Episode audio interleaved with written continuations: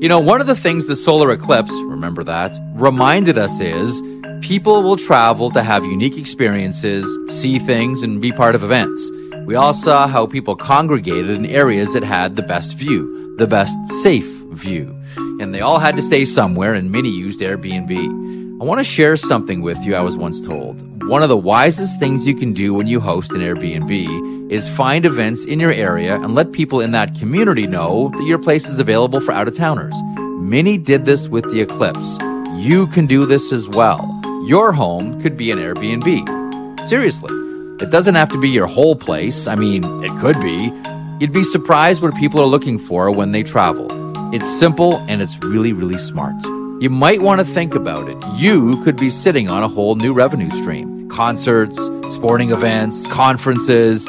People are always on the move. Your home may be worth more than you think. Find out how much at airbnb.ca slash host. from an unfortunate situation. Like teams were saying, we're not doing what we did with Vegas again. We're not making those mistakes. Yeah, But I I'm starting the show that way because I loved it too. I absolutely loved it. Nobody's expecting. Dude, that escape was hilarious. Gotta go, bye. It's going to be the same. and Yeah, the it was so good. You didn't even give him a chance to follow up or anything. Nope. It was All right, boys, I got to go. All right, tea time. enjoy. Get out of here. All right, thanks, Freege. All right, guys, take care. It's hilarious.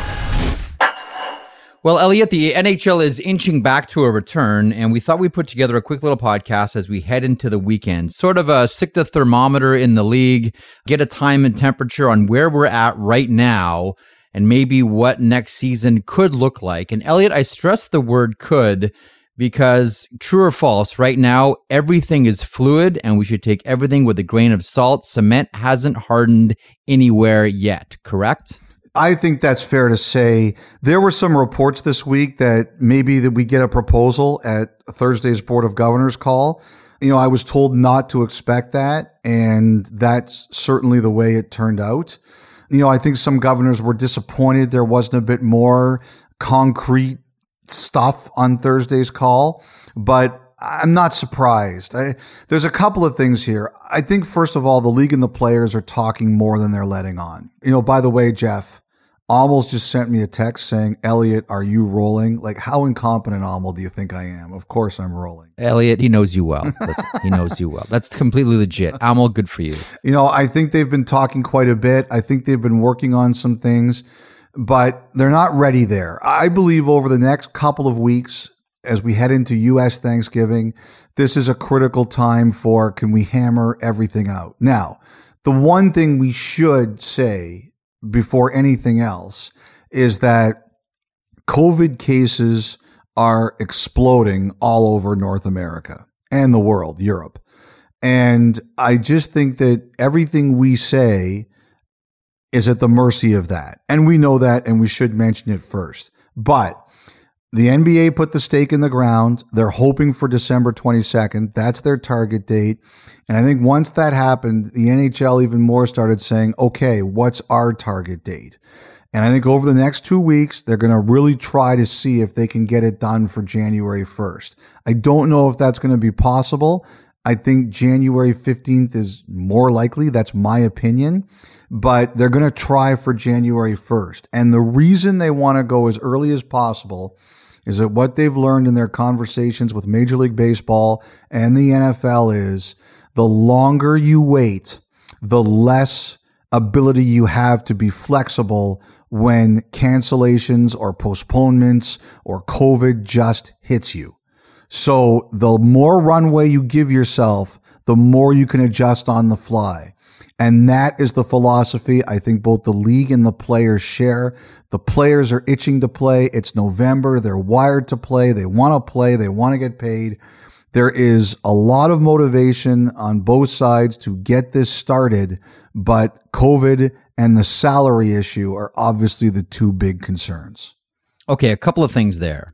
And, I want to get to the idea of just get started and then adapt. But first, as you talked about the NBA and De- December 22nd, I'm looking at this like remember when you were a kid and you used to go to the pool and you'd go up on the diving tower, whether you're up like a three meter or 15 meter or, or whatever it is, you get up there and you realize, uh oh, this might be too high for me, but everybody's on the ladder behind you saying, go, go, go.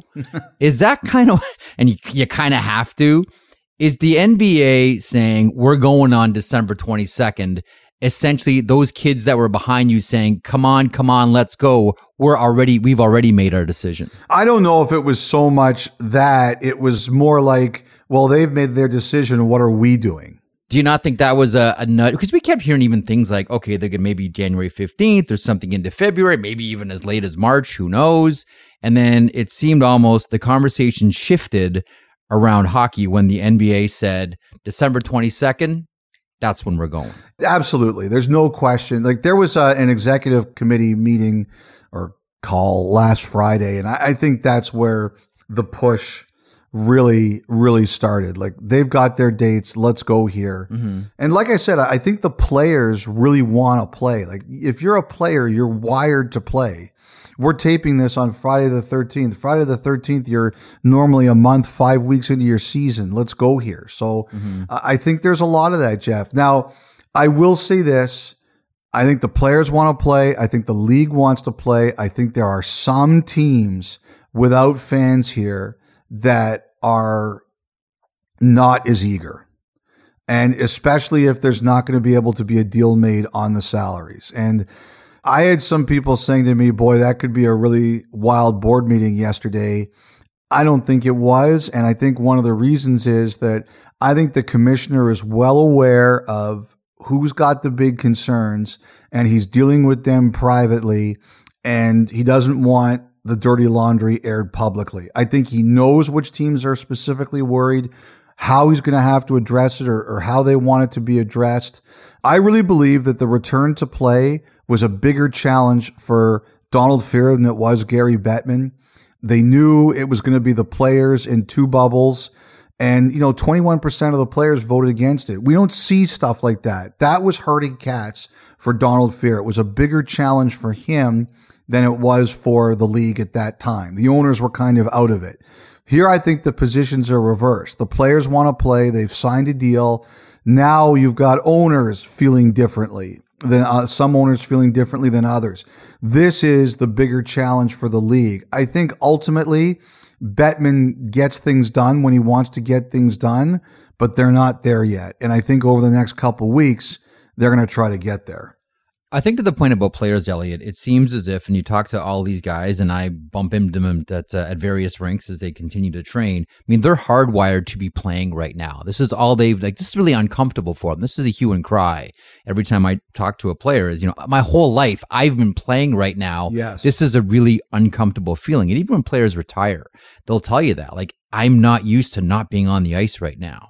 Like this is a really uncomfortable feeling. But uh, I want to get to the, the owners' issues, the players' issues. But just as far as the idea of getting this going, and you winked at this a couple of seconds ago, would it be safe to say that the appetite is to just uh, baseball style, right? Just get started and then adapt as the season goes on and make sure perhaps you leave yourself a little bit extra runway at the end in case you do need to pause. Would that be accurate? That is one thing they are absolutely discussing is do we leave 2 weeks at the end of the season where we have room to make up games if we need to make up games. That is being discussed.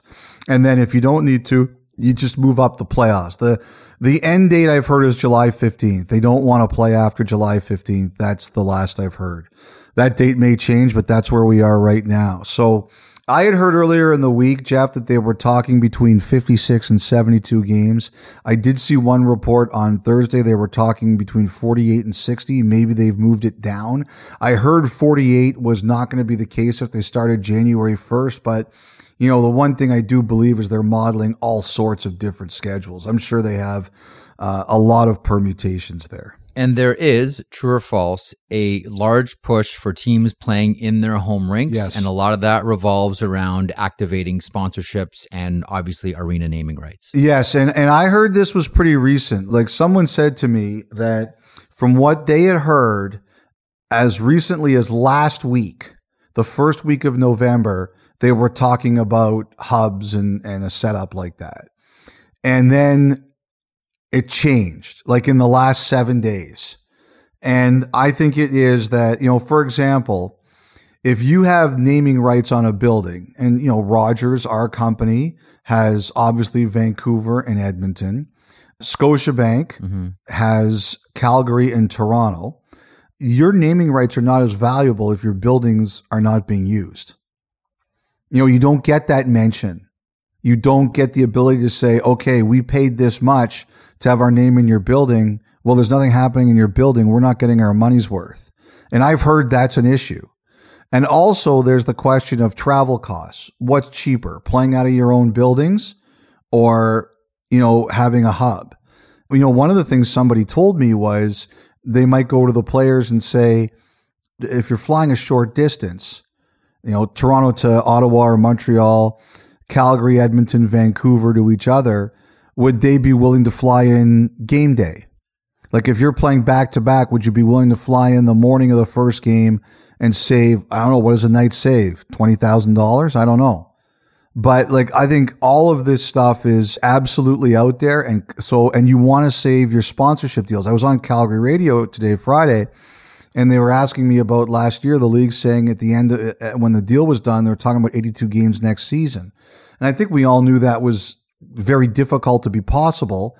But one of the reasons you do it is the moment you start saying less than 82 games, your sponsors start coming out and saying, okay, what does that mean for our deals? Mm-hmm. And so, like, I do think, Jeff, that obviously, look, it's like Watergate, right? Follow the money.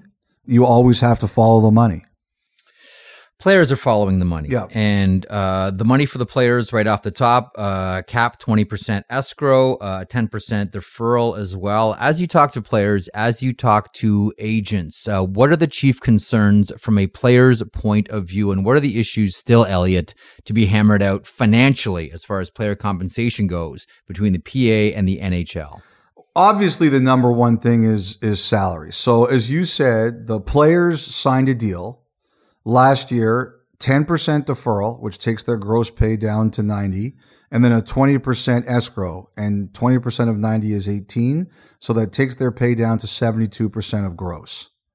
And they believe that the writing of that says we get 72% of our gross, whether we play one game or we play 82 games, one or the other. That's it. Now, at some point, the league has gone to the players and said, we're going to have to talk about this. And so the players know it's coming. Now, what's the solution here? Because I think the teams have said we can't do this without proration. It doesn't make sense. And so now we've got a negotiation that's going to have to happen here. Now, I had one person say to me, oh, maybe what the league will do is they'll say, look, if we play 56 games will pay you for 66.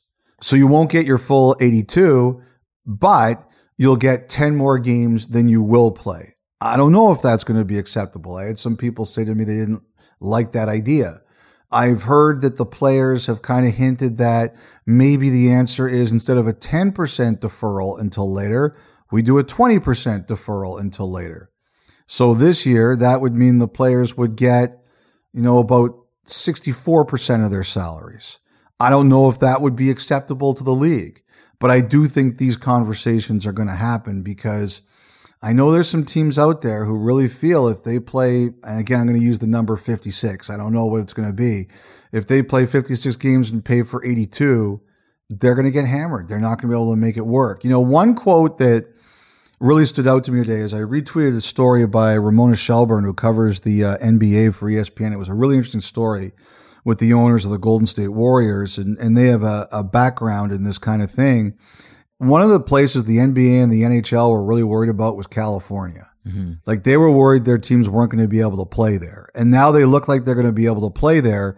But the Lakers told their fans the other day there's there's going to be not nobody in the building for the foreseeable future.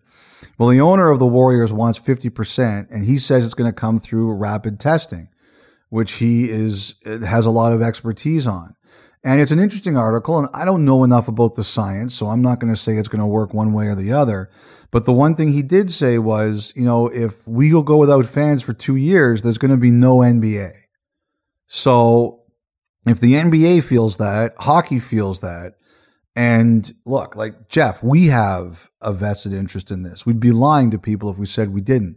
The league has a vested interest. The teams have a vested interest. The players have a vested interest. Those of us who cover the league have a vested interest. We're all in this together and none of us have control over it. So some way, somehow, like the end of the day, I think the players want to play. I think the league wants to play. I just think some owners are going to say, look, I can understand I'm going to lose 30 million am I willing to lose 50 million? Mm-hmm. And that's what we have to kind of bridge here. So, one of the questions that I've had through all of this is when you consider there will be some buildings where fans are allowed in, a percentage of fans. I don't know how high it gets or how low it is, but there will be safe to say there will be some buildings where fans will be allowed in and probably fan there will be some buildings where fans will not be allowed in. Where does the gate revenue go? Have they had that discussion? Did they do that at the Board of Governors meeting?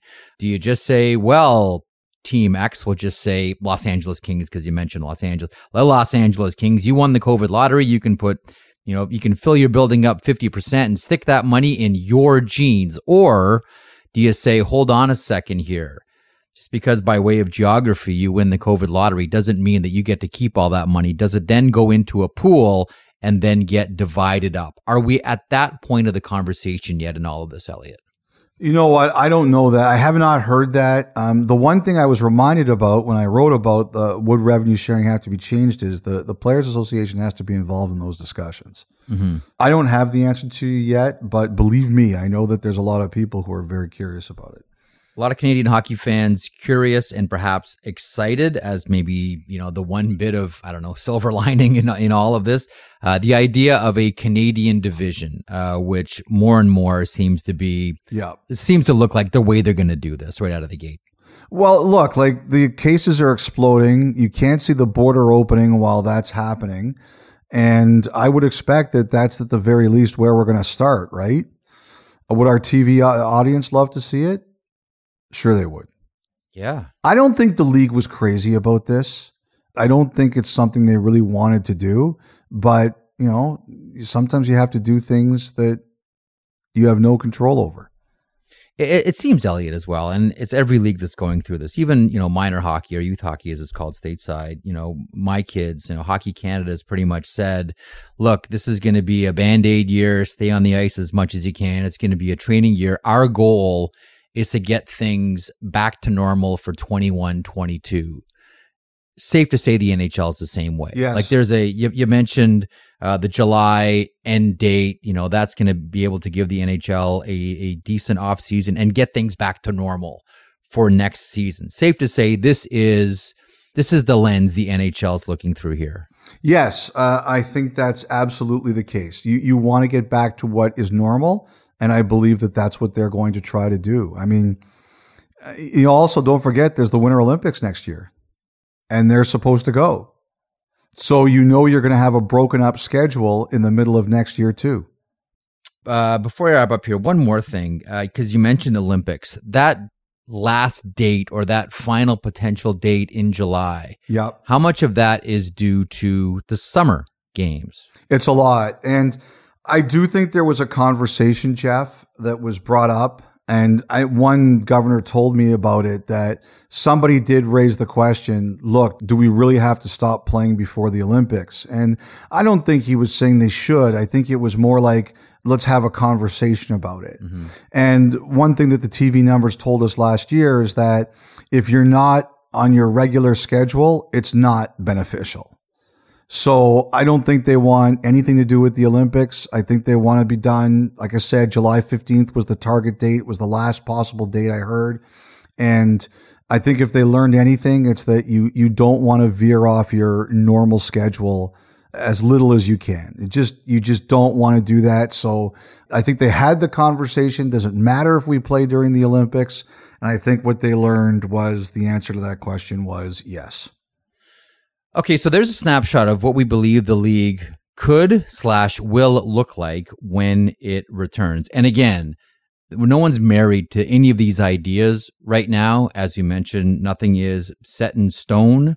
Uh, this is a very fluid situation. So as more information becomes available, eh, safe to say you could probably expect some more podcasts and follow Elliotte uh, on Twitter uh, and 31 Thoughts blog at sportsnet.ca. Want to mention as well, uh, today's edition of 31 Thoughts, the podcast, Elliotte, is dedicated to the memory uh, of a dear friend uh, that we both uh, very much knew uh, who passed away this past week, and that's our former colleague, Aaron Paul. Well, we both knew Aaron, and uh, we were gutted to hear that what had happened, and we just wanted to send our best to her friends and her family. It's awful, too young. There are a few people that I've ever met, Elliotte, that have enjoyed laughing as much as Aaron, and I know how much she loved her daughter Allie, uh, and that's how I'll always remember her: uh, someone that laughed and someone that loved. Rest well, Aaron.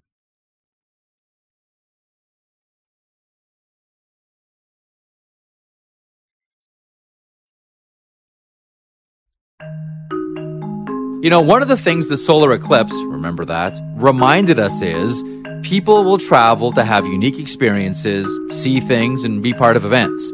We all saw how people congregated in areas that had the best view, the best safe view. And they all had to stay somewhere, and many used Airbnb. I want to share something with you I was once told. One of the wisest things you can do when you host an Airbnb is find events in your area and let people in that community know that your place is available for out of towners. Many did this with the eclipse. You can do this as well. Your home could be an Airbnb. Seriously. It doesn't have to be your whole place. I mean, it could be. You'd be surprised what people are looking for when they travel. It's simple and it's really, really smart. You might want to think about it. You could be sitting on a whole new revenue stream. Concerts, sporting events, conferences. People are always on the move. Your home may be worth more than you think. Find out how much at airbnb.ca slash host.